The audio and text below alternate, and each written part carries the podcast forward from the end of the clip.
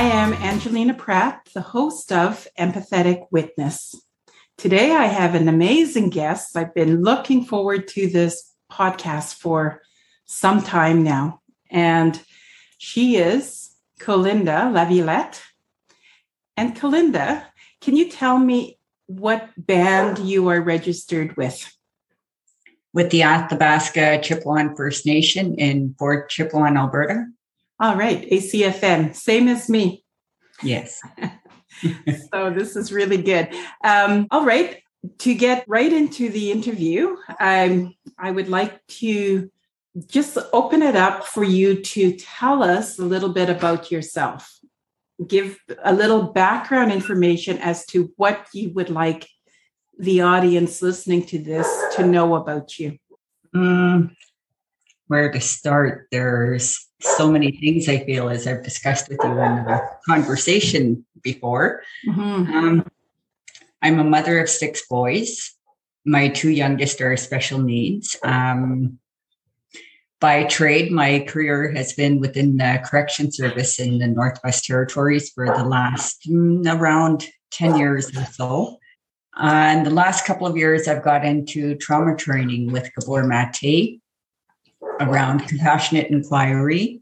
I've done a lot of various things since then. I've spoken at conferences uh, over the last few years. I've shared my own personal life experience story from where I was at one point in life um, to how I've grown since then and working on myself, getting to know myself and understand myself fully, my own personal traumas and such that kept me held back for so long. And yeah, I like to share how I overcame that and show others that they have that potential as well. And how this worked within my own life to get me to where I am today.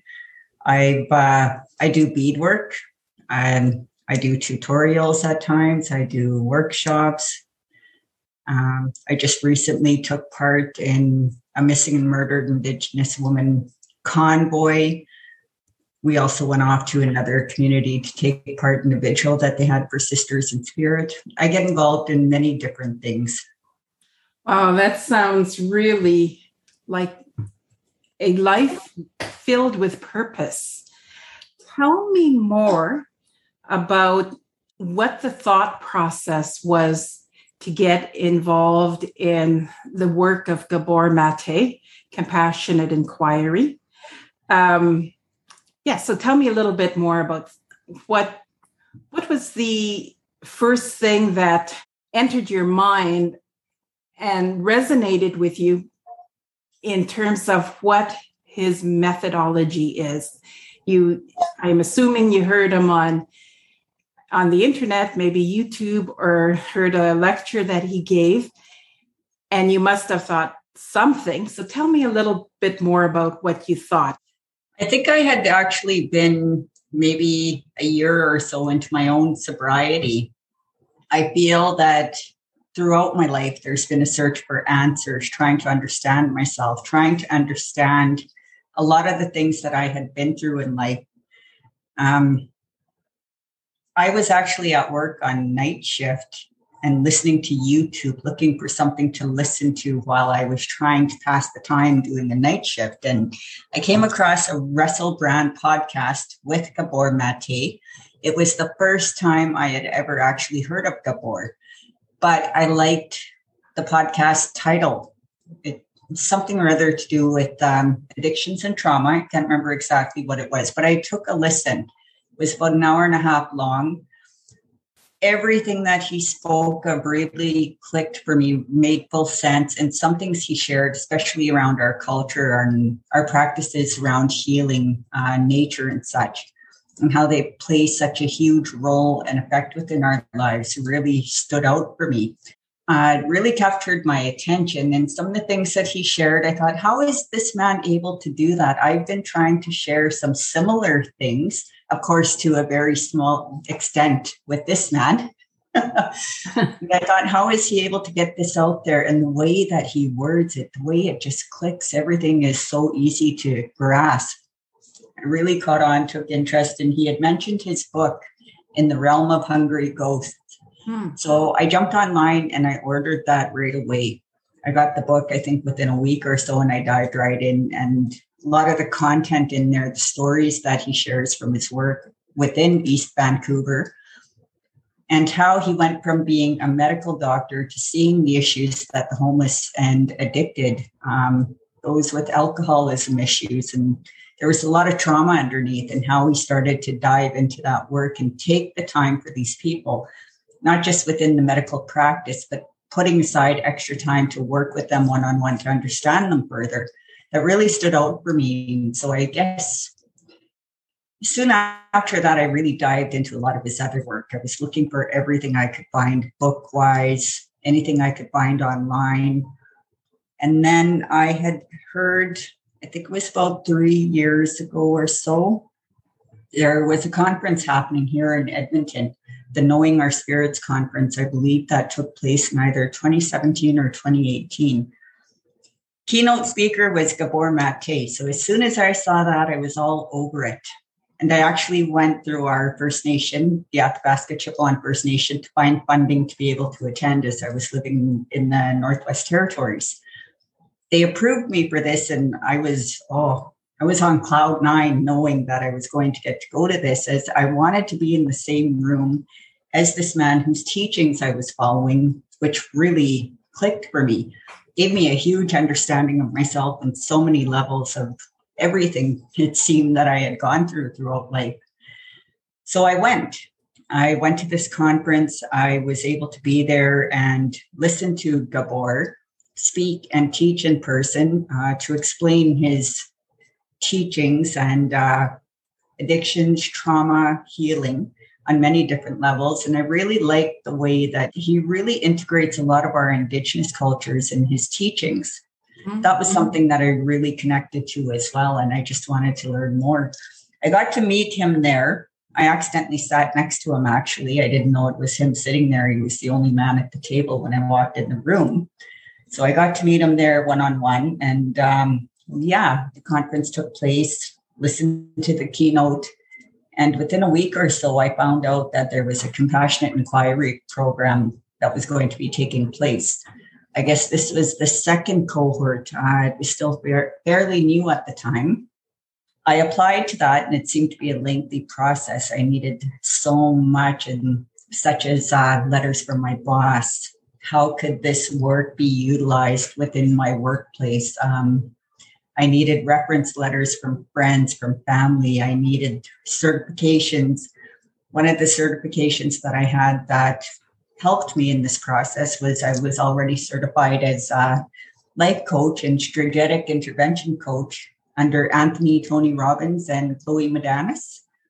So that helped me hugely there. And yeah, I got accepted into the program and I dove right in. And it's been an amazing year and a half, almost two years of.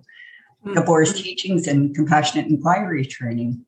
Wow, that sounds, I mean, I can hear the excitement in your voice, and I'm sure the listeners will also be hearing just the excitement and passion that's in your voice as you speak about this learning journey that you're on. So, Kalinda, I'd like you to maybe tell me more about the compassionate process. Like, tell me what is it about this process. What's the hook that got you to learning more to keep going? Mm, one of the first things that comes to mind is I think, um, well, for so many years, I sat with the belief, the thought that something was wrong with me. I was the way that I was because something was wrong with me. But through a lot of Gabor's teachings, I learned that no, nothing was wrong with me. It was things that happened within childhood that I was stuck in basically. I continued to carry those responses, those adaptations to early childhood trauma throughout life and through different experiences, situations, people that I dealt with. And with the safety mechanisms, those would instantly come into play. And with compassionate inquiry, we also work with somatic experiencing. We work with not just the emotion, but with the sensations that happen within the body. And uh, with learning about all of that, understanding all of that, it helped me to really place okay, well, this is why I react in such ways to such situations. This is why I minimize myself. This is why I keep myself small. without realizing it, I was keeping myself safe as I knew how to do from a child. I was doing the best I could with what I had in childhood, but I continued to carry that on throughout life. And I didn't fully understand, or I shouldn't say understand, I didn't even know or realize that until I started to learn from Gabor, learn his teachings, read his books, follow along with other experts that he had workshops for us within the compassionate inquiry training with, such as um, Stephen Porges, uh, Bessel van der Kolk, um, Peter Levine, Deb Dana. There's so many that I could mention that we actually get to have live workshops with who explain all of this, how the nervous system, the brain, um, our reactions, why we react the way that we do, fight, flight, freeze, and such. Really opened my eyes hugely. And I had so many light bulb moments going off within Gabor's work before I even took the trading. So many things clicked, so many things made sense. I was starting to unravel a lot of parts of myself and move forward in so many huge ways, growing in huge ways, which is why I had that huge interest with compassionate inquiry training when I found out about this therapy. Now I can be trained to do what Gabor does in a sense.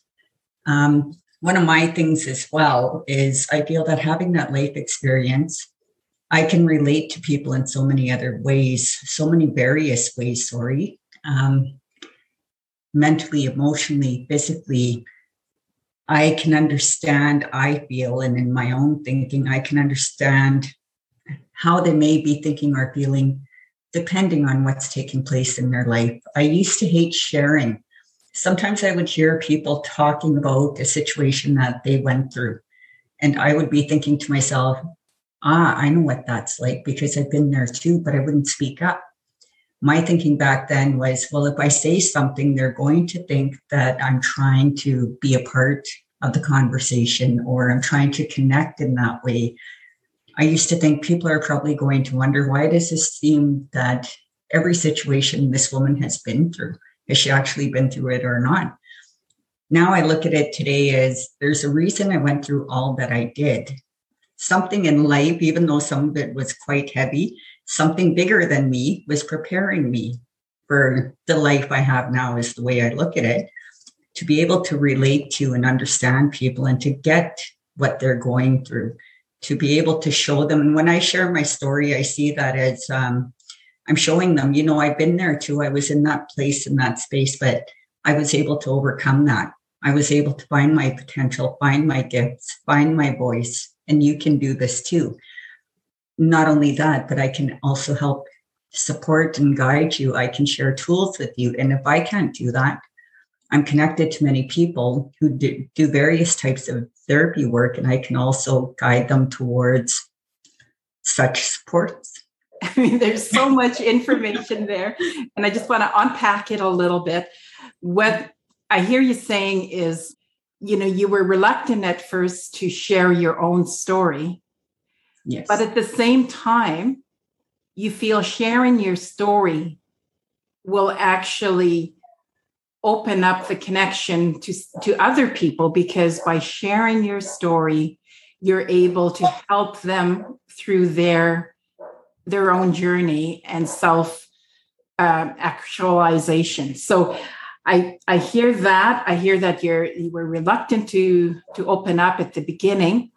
You've been doing this for a while, and I I do remember, but I I I'm not exactly sure. So the question to you is have you been in a professional capacity doing the training you were taught in a counseling session?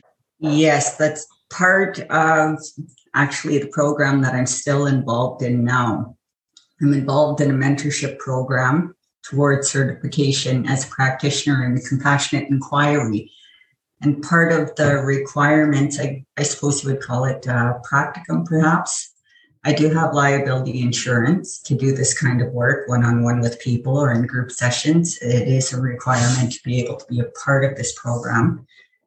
I have done one on one sessions with clients. I have um, a clientele, I suppose you would call them, they come back. I often have people say in the very first meeting, the first session, how they've had huge enlightenment moments. They've had huge aha moments. I I see right within a session. We often do it through Zoom, all of this COVID taking place, restrictions, so on and so forth. So we often do this through Zoom. So I'm able to see people. I watch for different things, the body language, breathing patterns, um, facial expressions. There's a, a list of things I'm watching for as I work with people. That's one of the things I enjoy is I actually see the shift take place. That's hugely rewarding in so many ways that shows me I was effective and I did what I was intending to do. I did my job. I helped them in some way, shape, or form. Well, that is really, really great. I think that, you know, that's the one thing when you're when you're in a counseling session, you want to you want to get a sign that you're making an impact on the person with your words, with your with your energy.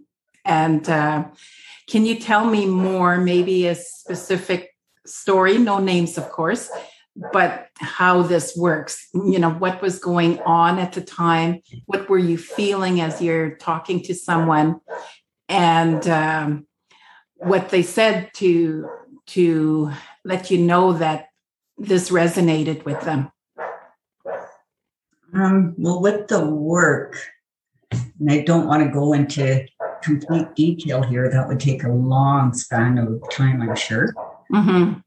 But when we start off, we like to start with a grounding exercise or some breath work. And I'm not only trying to get the client to relax, be calm, to be in a good space, I'm also at that time, I'm connecting with you we're taught to go with the energy and with the gut. And even though we are on Zoom oftentimes, like that energy and that intention is still there, it can still be felt when you're fully connected. And uh, yeah, we start off with that. I will ask questions. And again, it being called compassionate inquiry. Inquiry, of course, is being questioning and compassionate. Part of the training is that we learn to embody full compassion without any judgment whatsoever and to have understanding for everybody in the situations that they may, be going through.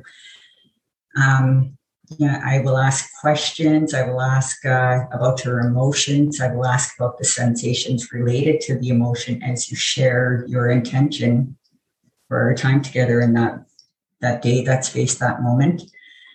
And from there, I will continue to ask gentle questions. Um, I also like to remind people too, before I even start a session with them, and when I meet somebody for the first time, the way I see it is I'm a guide, I'm a support, I'm a helper.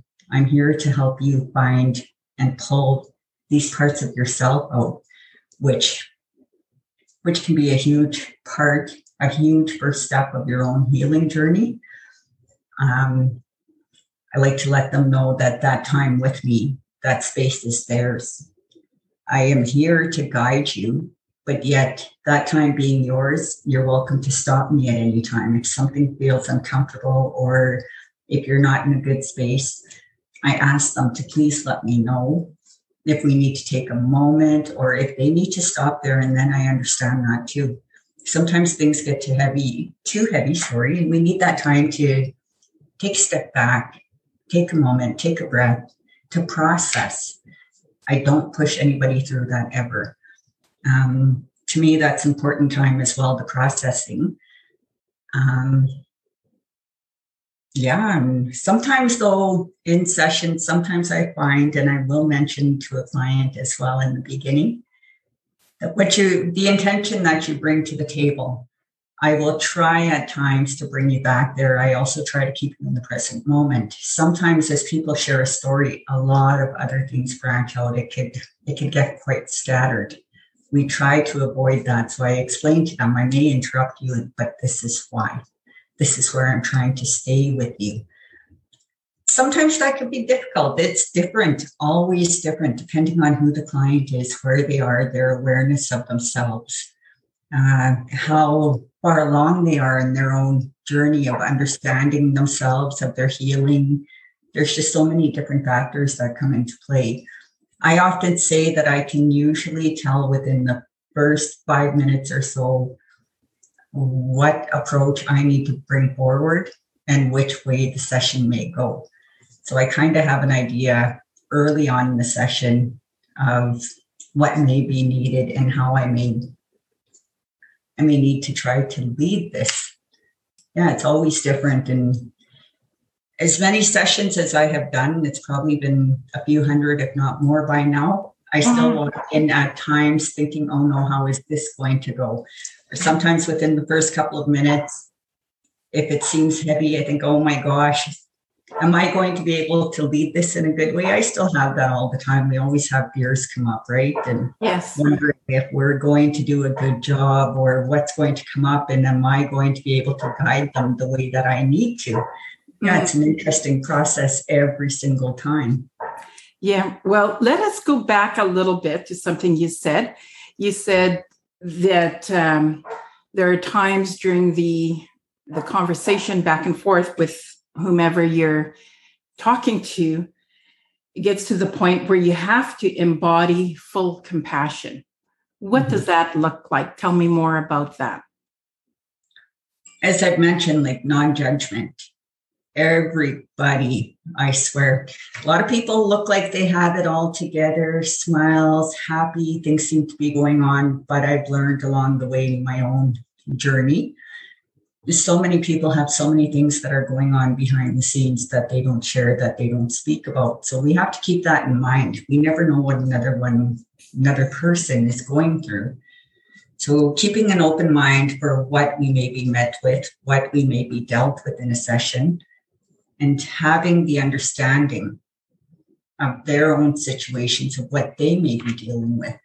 Um, giving them space, giving them a safe container to be vulnerable, giving them that trust, respecting them as well or whatever they bring to the table, having respect for that. Mm-hmm. I used to find it very hard a few years back not to react to some of the stories that I've heard, some of the things that have been shared with me at times, still, not just at times, but still so. They could be quite horrific some of them I I used to think, oh my gosh, and I would respond in this way. I would look at you, you just shared something with me, and I would be like, oh my gosh, how did you get through that? I I don't understand how you're able to carry on through each day. That is so heavy, that's so horrible, and you know, so on and so forth. I've had to do a lot of work on myself throughout the training, and I feel that's one of the places I've gotten to now is um, stories are always going to be heavy, horrific, not always, but oftentimes we are met with that. But I find I'm able to much more deal with that in a better way. I'm able to give you that full attention, that full space. I'm able to be there for you in that moment. Um, I've been met with some heavy, heavy things. I'm sure there could be even worse things out there that I haven't been met yet. And I do still at times think, when that day comes. How will I handle that? Mm-hmm. But I'll probably handle it the same way I did with all the other situations as they came forward towards me. I was able to do all right with those and got through them. Yeah. But uh, yeah, that's a huge part of it is giving that safe container, that trust, giving that space for them to be vulnerable, giving them a voice, mm-hmm. validating them at times. Um, letting them know that they're seen, they're heard. I understand you. And yeah. helping to unpack all of that heaviness that they're carrying and knowing that it's safe here. I'm giving you the safe space in this place in this time. And this is all for you. It's all about you. And this is my job is to be here to help you mm-hmm. begin taking those first steps. And yeah, it's often quite heavy. I found that people fear the word trauma, but there's so many other aspects that come into play around trauma. It's not just trauma itself. There's a huge list of things that are involved within that as well. Yeah. Yeah, that's yeah, I as I'm listening to you, I really get what you're saying, you know, trying to be not judgmental and not have the person that you're with see you know, when they're saying something that it's huge and you kind of like whoa, okay, this is really huge, you know, but you have to maintain a specific calmness to create a space for them to be held in so that they feel protected. So, and not judged. I really get that. So I'm wondering how does Gabor define trauma? A disconnection that takes place within the self. Okay, tell me more. And I'm sure you're aware, and from my understanding, you've got some training around trauma as well. And um, what comes to mind for me is, you know, what could be quite heavy, difficult, traumatic for me. You may deal with a similar situation, but you may respond in a completely different way. Mm. It may be not as heavy or traumatic for you, but one of the differences there is in that situation that I find extremely traumatizing, do I have a safe container? Do I have somebody there to sit with me, to give me an ear, a shoulder to lean on, to walk with me, to talk with me, to give me that space to to speak, to express myself, to be able to say, this is what is going on within me right now. I'm quite scared. I'm upset. I'm angry. I'm frustrated. I'm hurting. Is there somebody there to give me that space to share that, to see me and to hear me? And if I don't have that space, and if I have to hold all of that emotion, those sensations that come along with those emotions, and I've got to suppress them and hold on to them and stay in that either fight, flight, freeze mode, I may hold on to all of those effects much longer than you might if you have somebody who's there to give you all of that. Mm. Yeah. Okay. Yeah. So I, I I get that. Like trauma is an event that happens and how you respond to it. So the story you tell yourself about that particular incident could either be traumatic or it can be benign you know something not so so uh, traumatic. So while you're you're studying about compassionate inquiry how does that translate into how you raise your children and how those skills maybe transfer over to how you relate to your your children? Oh that's been interesting. Um, for many years beyond compassionate inquiry, I've been sharing a lot of teachings, knowledge that I picked up along the way with my children. Um, compassionate inquiry has definitely made a difference in some of that as well. I see in some of my boys those that spend a lot of time with me, those that take the time to sit and talk with me, to share with me, to allow me to share with them. I see the difference in them compared to, I'll say, one of my children. to him, it he brushes a lot of things off. He's a very open young man. He's happy generally, but um, he's very happy-go-lucky. But if he's upset with me, oh, all of that old stuff comes up. The blame, uh, it's your fault. I'm a victim. So when that happens, I see that there's still a lot of the old effects there within this child of mine who I raised, who I try to do things the same way that I do with my other children, but yet we don't have that full space and time together. And he doesn't really want to hear me. He's not at that place yet. Whereas compared to my other children who allow me to share with them, I feel we have uh, a much closer bond, closer relationships. My children overall, the majority of them, they're quite open with me they know that it's okay to come to me when they're dealing with life experiences and situations that are too heavy for themselves to carry alone. To be able to say, Mom, I'm struggling here, or I don't understand. I'm feeling this, or I'm fearing that. So, what's going on with me? Can you help me here? They know that they're okay to come to me and that I will do my best. I'm not always going to have those answers, but I will do my best with what I know and what I have uh, there has been times where I've even been able to tell my children, you know what, I can't figure that one out right now, or we are too close here.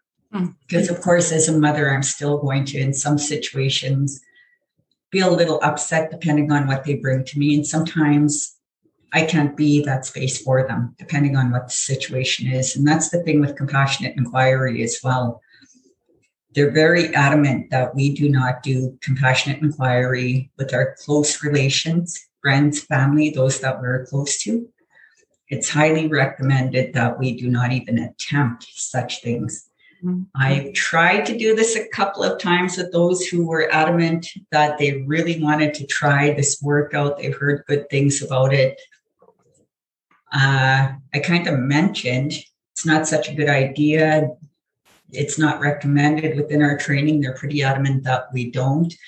But I tried it anyways with their insistence, and I've seen why why we don't do this with our family members at all. And uh, but going back to my children, I've noticed with my boys, I have a two-year-old and an eight-year-old. I've also got a 14 and 18 year old, still a little young sometimes the way that I react or respond to them, or the things that I say, or my own personal actions, I will find afterwards, after interacting with them over a situation, I'll be questioning myself. The way that I did that, or the way that I put that forward or explained it, did I do that right? Did I just somehow traumatize my child? And um, with my two year old, before I even started to learn really about Gabor's work, which was probably around the time, the beginning of the pregnancy, I knew some things already. Uh, I found that, well, in the pregnancy, I went through a lot of heavy, difficult situations, and there were a lot of um, assumptions made around what my baby's child, or sorry, what my child's health would be like he did have to have surgery. I knew this was happening. Uh, he has Down syndrome. I knew this was coming. I had a lot of appointments and I also had to be away from my family for a time. So this put a lot of stress on me, so much stress. But my thing was always, well, this baby is just a few months away from being born, but it could be at any time. I was confined to the city because of that, that he could be born at any time. So my constant thought was, you could be born tomorrow if you choose to. So I have to be in a good space. I have to keep that the balance for myself. I have to keep an equilibrium. I have to keep clear energy as best I can and a, a clear mindset as best I can because I don't want you coming into the world and the burst emotions that you know are stressful ones, heavy ones, because that's what I'm feeling. The way I always saw it and I feel it was instilled even more so throughout training is that when we are carrying a child, we're one being, we're not two separate beings. Everything that affects us affects that child, that baby that we carry within the womb. Our energy, our emotion, the way that the child is being wired, its nervous system, its brain, so on and so forth. That is also based on what's happening with us as the mother and our environment around us while that baby is developing. Well, can I just stop you for one second? I just want you to just go back up a little bit. When you had mentioned that you have a, a child with Down syndrome and you went through it really fast, I want to give a moment to just mm-hmm. sit with that for a moment and just be with that because it's a huge thing to have a child with Down syndrome. And you've been navigating this for a few years now, mm-hmm. but it's interesting. You know you you've gone you said it almost like it's nothing you know? And so what i want to do is just stop you a little bit. And i would like to ask you what was it like? How did you feel when you first found out? You you had kind of an idea something was up and you probably had an intuition about it but when it became concrete and real, what did it feel like for you? Um, it's I'm just on the thought of where you mentioned the way that I said it as though it was no big thing. It may come off that way because he is my second child with Down syndrome. My eight year old also has Down syndrome too. So maybe I am in that place in a sense of, oh, this is my second time at this, you know, it's not my first time around this situation, this issue. Uh, been there, done that. yes. the second time around, of course, though, it was a lot more difficult uh, with my first child who has Down syndrome. He's eight years old now. I did not know until he was 15 minutes old that there was possibility of him having Down syndrome. Nothing had ever been mentioned. Uh, yeah, I was not prepared in any way, shape, or form. Wow. At all. Yeah. It so it was a surprise. Oh, a huge surprise. And it was an interesting uh, day of birth for my son. He was born in the Northwest Territories, where, as far as I'm concerned, and I still hold this thought and belief, they're not as educated as they probably could be around special needs, Down syndrome, various. Special needs and disabilities that could come up with a child. Uh, I was made to feel as though I lost a child. I was, I felt like I was grieving this child that I had portrayed in my mind of how and who he would be mm. with receiving this news and the things that they were telling me up north. Uh, everything that they told me my son would not do, he did it all right from the first few months. Mm. But the way that I was with him, I was so adamant that you're going to be just like all other children are with or without a disability. You're going to be included with everything. Everything that we do, you're going to take part. You're going to be a part of the community everywhere I go, you're going to be there right by my side. You're going to be learning, experiencing, and growing. I also give them a growth and positive and success mindset. Mm. It's rare that we use the word disability or Down syndrome at home. Um, I really push, I don't push him hard. I have to use a lot of positivity with him and I have to make things exciting. Mm. Everybody says, oh, people, children with Down syndrome, they're so happy. They just want to love you and hug you and cuddle you all the time. That's not true. That's a huge, uh, there's a word for that, not misconception, or maybe it is misconception. It's a huge wrong assumption of mm. people with Down syndrome. If you saw my Dakota and how upset he can get with me at times just because he's not getting his way or just because he doesn't want to follow through with something, but then, yeah, um, Sage now, he's two years old, the baby. I had an idea. Sage was a huge surprise, as was Dakota. I thought I was done at four boys, but um, yeah, Dakota came along, thought I was done, and then there was Sage. And with Sage, I had an idea right off the hop that this could possibly be another situation I would deal with with Down syndrome. Uh, there was a test, I believe it was called the Harmony test, that you could take at 10 weeks pregnancy, 10 weeks gestation. What it is, is they actually just take blood from the arm. It was quite costly as well. Um, I wanted to know though, so I paid the cost at the time. And I think it was within two, three, four days, I got a phone call telling me at 10 weeks, just over 10 weeks, I had a baby boy on the way, and there was a 98% chance that he had Down syndrome. Of course, you hope and you pray and you wish that things will be different for this child, but at the same time, you prepare yourself. But even though I was preparing myself, I remember I ended up sitting on the floor in tears, like, oh no, again. Although Dakota besides having that extra chromosome, he's a healthy little boy. He had really no health issues and everything that was thrown at me to expect with his life, his health. I've never had to deal with any of that. Uh, oftentimes, children with Down syndrome, they have thyroid issues, and Dakota was on Synthroid. That was the only thing.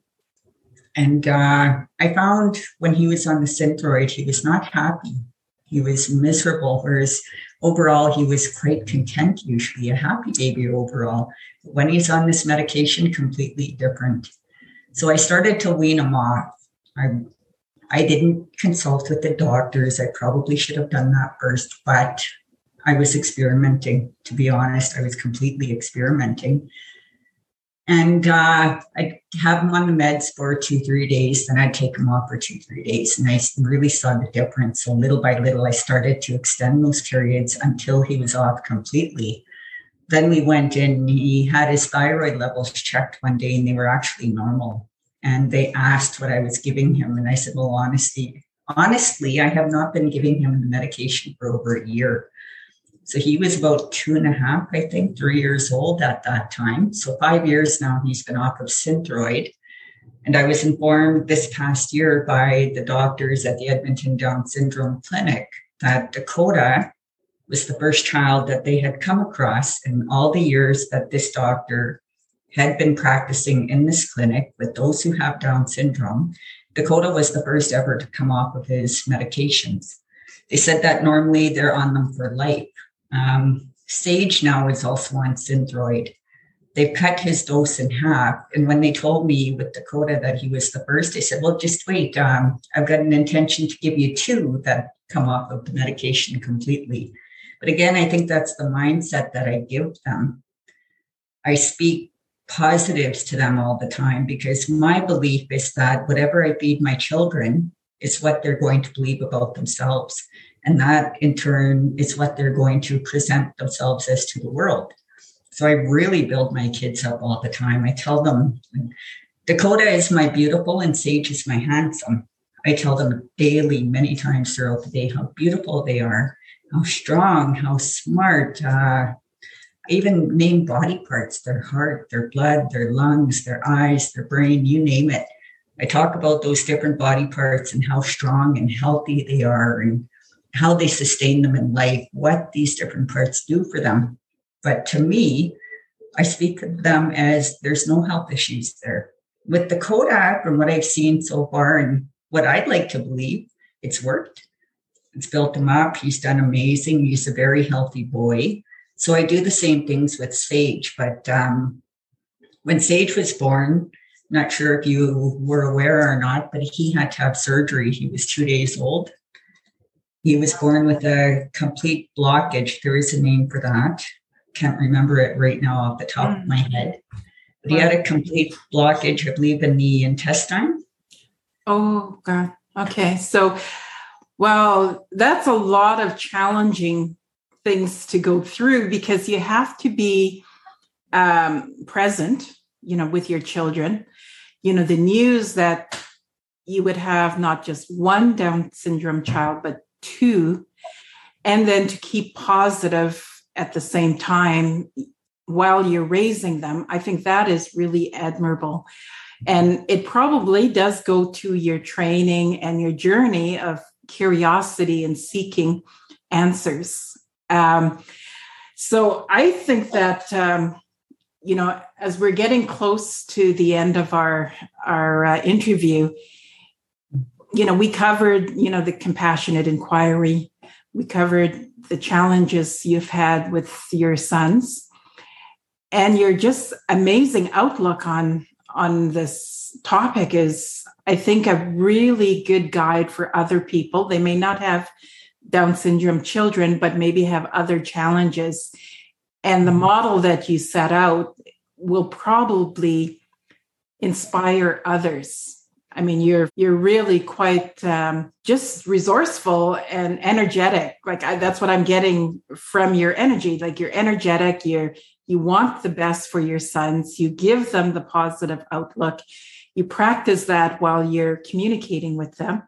So, as we're getting close to the end of our interview, I always like to end the interview with positive things. So, I would like you to, you know, maybe we'll start with your sons, give three positive skills that you're giving out to to mothers out there that they can take home and start today. Um, just three things and then the second thing is when we're talking about compassionate inquiry, give me an idea of if people are interested to connect with you on this, what they need to do to connect with you, where you can be reached, um, and what social media you're at that people can reach you and book an appointment. I, th- I think this would be really useful for many people. Um, just your determination to make a better life for your children and for yourself and just the strength you have like you really do embody the strength of a fierce mama bear you know i think that you are um, your sons are your world and i really get that. It comes across through this this podcast and i'm sure that listeners will get that too.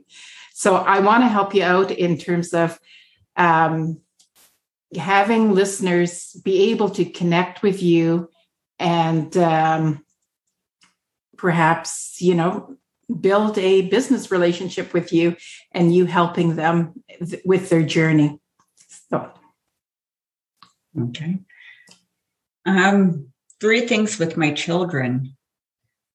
One of the first things that comes to mind is uh, one of the teachings I've learned over the last few years is as we heal ourselves, we heal those that come after and those that walk before us as well.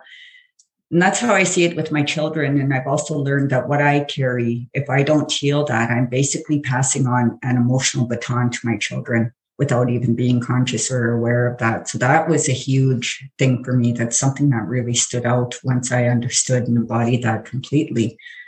I did not want my children to go through all the things that I went through. Um, I often tell my 25 year old if he deals with similar situations, I did that for all of us already. So why do you have to go and learn that tough lesson too? I did that and I shared that with you. So let that one go now.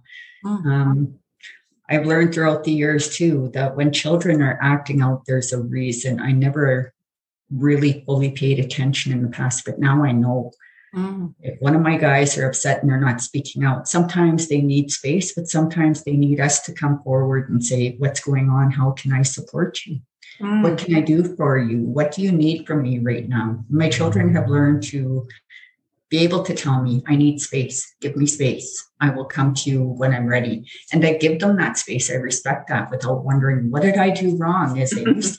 Now it's, I'll give you that space. And yes, I know they know that when they're ready, I'm right here and will do what I can for them. Um, and as you mentioned, my children are my world. Dakota and Sage, though all six of them are my world, but Dakota and Sage I see as they were the real true full blown catalyst towards change for me. Having these two, two little boys, feeling like, you know, if uh, I don't take care of them, that was one of the things that I always kept in mind. If I don't take care of them and I don't do everything that I can for them to my full potential, who else is going to? Nobody mm. else is going to. So I need to keep moving forward always. And they're my push. Mm. They bring so much happiness, so much joy, so many things to my life. They enrich me in so many ways. So my thing too is um, I told my 23 year old son before he was born, he and I had an invisible contract that was already signed that I was going to be here for him. I was his mother. I was to take care of him. And if I didn't do what I could to help him throughout life to guide him, then I was failing as a parent. This is my job. I accepted bringing you into the world and carrying you for those nine months and then leading you throughout life. So, this is how I see it with all of my children. If I don't give them that guidance, that support, then yeah, to me, I'm failing them as a parent. And that's just the way I see things for myself. I'm not saying of everybody. And uh, with how to reach me regarding compassionate inquiry, I am on Facebook. Kalinda Laviolette, L A V I O L E T T E. Mm-hmm. Um, that's the only social media platform that I really utilize. I do have others, but that is where you can find me on my page or on Messenger. Or I've also got my email, J A Y D A R 43 at hotmail.com. So that's jdar43 at hotmail.com. Wow.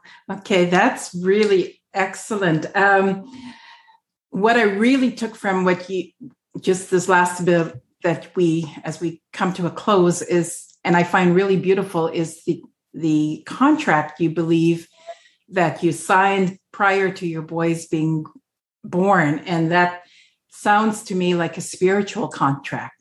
You know, so and and it sounds to me like it is a um, not only spiritual, more, but it's moral.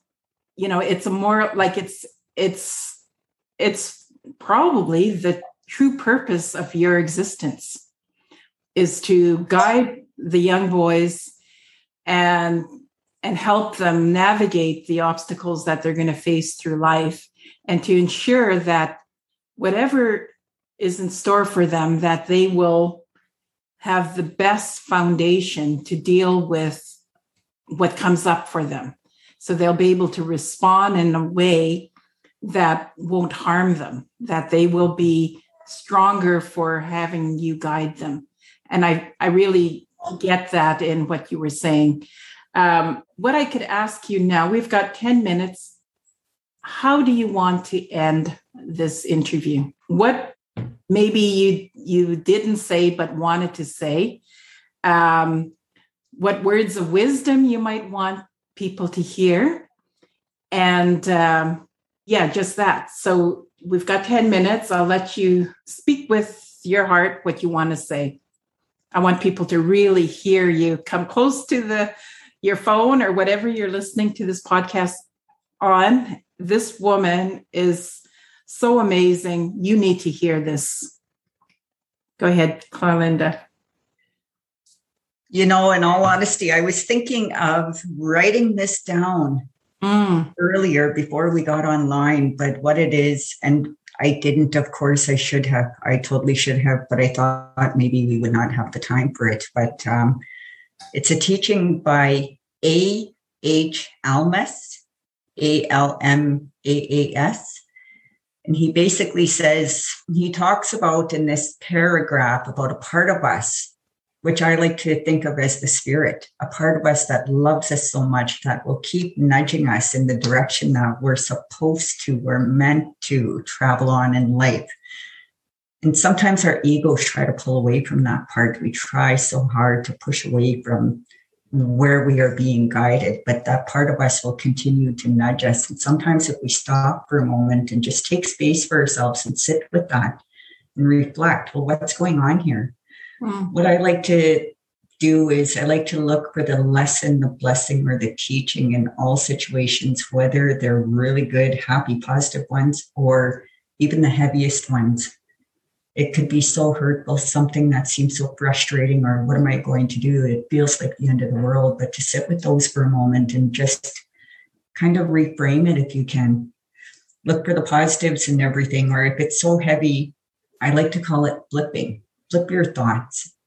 Focus on a really joyful, happy experience in life and just hold that as long as you can. Allow that feeling to fill you, fill your body, your mind, your heart, and sit with that. And then go back, mm. respond rather than react in that moment. Just take the time to sit and just think, okay, what can I get out of this here? What can I take away from this? How can I grow from this? And even asking yourself, am I ready to deal with this right now? And if you know that emotionally, physically, mentally, you're not, feel okay to say, you know what, I'm not in a good space right now. Can I revisit this later? That was one of the huge things I've had to learn to do for myself the last so many years. I used to be one of those who I would, you said something to me or did something, looked at me the wrong way. I was reacting. Mm. I assumed things and I jumped with that. So instead of assuming, like the four agreements say, you know, ask questions. Don't assume, don't jump to conclusions, ask questions. So then we're not sitting with all that heaviness and getting stuck in our heads as well. Mm. Um, yeah, I could probably go on with much more from there, but I'll leave it with that one for now. yeah, that is really amazing. I mean, we could definitely talk for another hour, just, you know, and I'm glad the way we we structured this interview. I'm glad that we talked about about the compassionate inquiry at the beginning because it set the context with with the difficult things that you went on to discuss and knowing that you had training in in compassionate inquiry and you applied that to yourself, you're able to navigate this difficult uh, situation with raising not one, but two Down syndrome children. And I and I think and leaving it with the positive, like looking at um, how can we look at the positive? How can you flip the conversation that we have with ourselves to look at the positive and look at the reason behind what's going on? I think we'll leave the listeners with some encouragement that they. If I could share, oh, sorry. No, go ahead just a thought that comes to mind, even with my boys, the two youngest that are special needs. Um, it was a little heavy realizing I would now have two, and I did contemplate many things. I had many things thrown at me, but the way I look at that situation as well, what makes it easier all the time, even to this day, if there's things feel heavy, I see the baby as that's my eight year old Dakota's baby. Yes, I birthed the child. I carried him. I brought him into the world and I'm to raise him for the rest of his life. But that's Dakota's baby. I'm told it's quite rare for a woman to have two children with Down syndrome, but yet I I lucked out. I was blessed with them, but I see it as Dakota lucked out. He was the one blessed with the baby. He will never ever be alone and he will never ever be stuck with just me to me, creator, the universe sent him a friend for life, a best friend, and they'll always be together. So that makes things like that easier to dealing with two special needs children. Yeah. yeah. Well, that is that is so beautiful what you just said. You know, that's his baby, his friend for life, having a sibling and and a sibling that's going to understand what you're going through. So it's almost like um, he'll be a constant mirror for him right yeah. and so when something is mirrored for you you feel a connection to that person that whatever that's going on because it it's like a response to you. So this is this will really you're right. It's going to be such a beneficial gift to to each other that they have each other and that they have you. Yeah.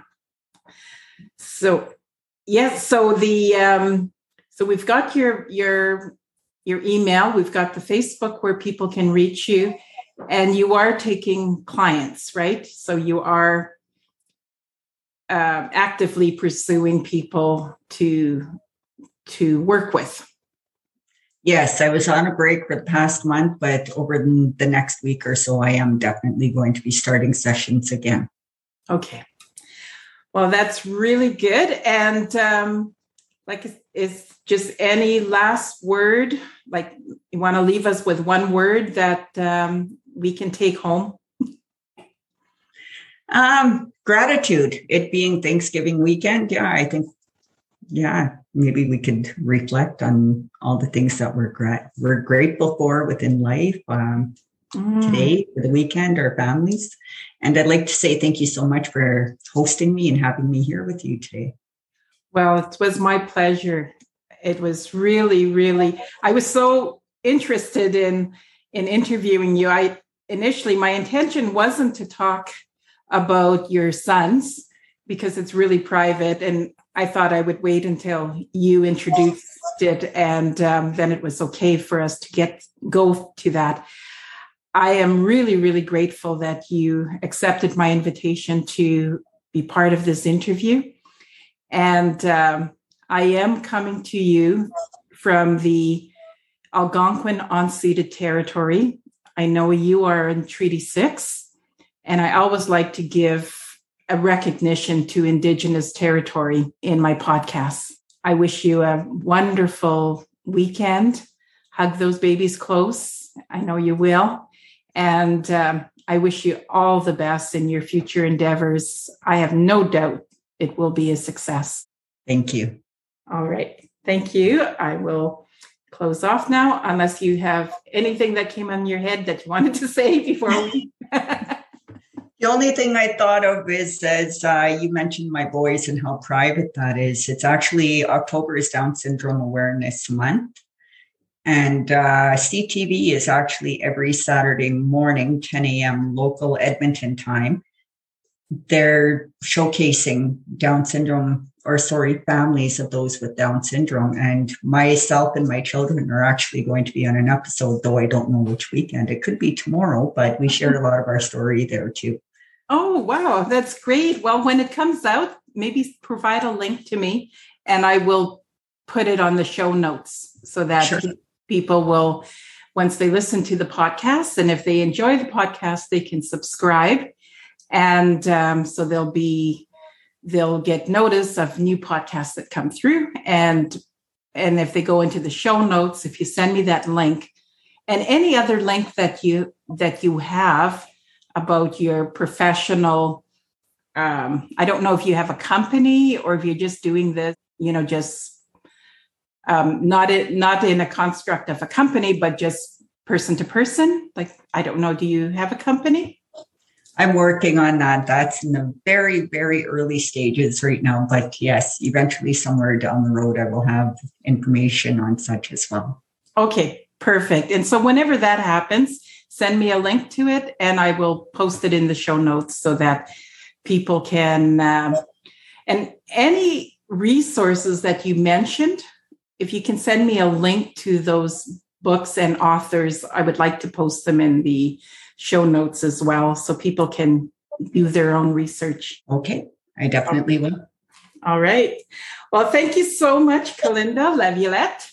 It's been a pleasure talking to you this morning. It's been eye opening, enlightening, and it's so good, you know, to interview somebody from Fort Chipewyan and from my band, Athabasca Chipewyan First Nation, because I've been wanting to interview somebody from the community. And you've given me this opportunity. And I'm so excited that we were able to do this. Thank you so much. Merci, Cho.